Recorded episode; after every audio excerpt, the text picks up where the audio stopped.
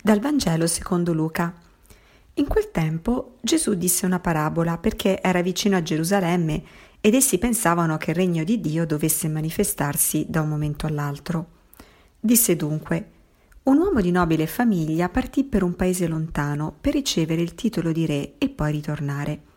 Chiamati dieci dei suoi servi, consegnò loro dieci monete d'oro, dicendo Fatele fruttare fino al mio ritorno.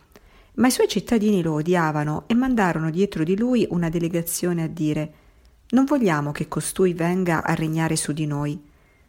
Dopo aver ricevuto il titolo di re, egli ritornò e fece chiamare quei servi, a cui aveva consegnato il denaro, per sapere quanto ciascuno avesse guadagnato. Si presentò il primo e disse Signore, la tua moneta d'oro ne ha fruttate dieci. Gli disse Bene, servo buono, perché poiché ti sei mostrato fedele nel poco, ricevi il potere sopra dieci città. Poi si presentò al secondo e disse Signore, la tua moneta d'oro ne ha fruttate cinque. Anche a questo disse Tu pure sarai a capo di cinque città. Venne poi anche un altro e disse Signore, ecco la tua moneta d'oro, che ho tenuto nascosta in un fazzoletto. Avevo paura di te, che sei un uomo severo Prendi quello che non hai messo in deposito e mieti quello che non hai seminato. Gli rispose, dalle tue stesse parole ti giudico, servo malvagio. Sapevi che sono un uomo severo, che prendo quello che non ho messo in deposito e mieto quello che non ho seminato. Perché allora non hai consegnato il mio denaro a una banca? Al mio ritorno l'avrei riscosso con gli interessi. Disse poi ai presenti, toglietegli la moneta d'oro e datela a colui che ne ha dieci. Gli risposero, Signore, ne ha già dieci. Io vi dico, a chi ha sarà dato, invece a chi non ha sarà tolto anche quello che ha. E quei miei nemici, che non volevano che io diventassi loro re, conduceteli qui e uccideteli davanti a me. Dette queste cose, Gesù camminava davanti a tutti, salendo verso Gerusalemme. Buongiorno a tutti. Questo brano è un brano molto, mm, molto ricco, come in fondo tutti i brani del Vangelo, e, ed è simile a quello che abbiamo ascoltato domenica, anche se quello di domenica era la parabola dei talenti che troviamo in Matteo. E, mm, ma gli elementi sono simili e ci sono vari, vari, concetti che vengono espressi. Prima di tutto, la prima cosa è un, è un elemento molto positivo, cioè il fatto che questi servi ricevano ricevono del denaro, quindi ricevono un dono. Ognuno ha dei doni diversi, ricevono una quantità di doni diversi, però tutti ricevono qualcosa. Allora ecco che la parabola parte con una buona notizia e la buona notizia è che la nostra vita è un dono e all'interno e questa vita è fatta di tanti doni che riceviamo doni anche personali, di doti personali che abbiamo ricevuto, ma la vita in generale è un dono. C'è però una legge di questo dono, cioè il dono per essere tale deve essere sviluppato, deve essere portato a uh, produrre un frutto. È un dono fatto per produrre frutto, non è un dono fatto per essere lasciato lì. È un regalo utile, potremmo dire, no? Eh, ci sono tante volte chi ci regala cose che non ci servono e le mettiamo lì nell'angoletto, no? E ce le dimentichiamo. No, i regali, i doni di Dio sono regali utili che vanno usati, appunto, per quello si dice utili. E, ehm, e, allora ecco che non c'è spazio per l'inutilità, per il non utilizzo del dono e non c'è spazio per la paura.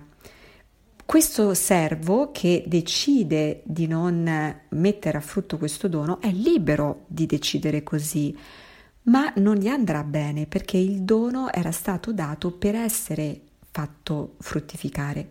Questa è la legge del dono, non ci possiamo sottrarre a questa legge, così come i, eh, i cittadini erano liberi di dire non vogliamo questo principe come re, però non erano liberi di non accettare la conseguenza che la loro vita praticamente finiva nel momento in cui non hanno accettato questo re. E quindi chiar- chiaramente chi è il re è Cristo. E allora il messaggio è questo. Potete anche rifiutare Cristo, potete anche rifiutarmi, Gesù mi, ci dice, ma alla fine della vita il fatto che mi avete rifiutato vi condurrà alla morte perché la vostra vita può realizzarsi soltanto se seguite me perché io sono l'uomo perfetto, io sono colui che vi dice come si può portare a compimento la vostra vita umana. È un po' quello, mi risuonano un po' le parole di Giovanni Paolo II nel suo discorso inaugurale quando lui disse aprite le porte a Cristo, non temete, non abbiate paura di Cristo. Ed è la stessa cosa nel discorso di Papa Benedetto quando anche lui, ehm, in uno dei suoi discorsi iniziali, lui disse eh, non abbiate paura di Cristo, Cristo non prende nulla ma dona tutto. Nel momento in cui prende, lui dona. Quindi il dono è ciò che eh, è più importante, è il messaggio fondamentale di questa parabola.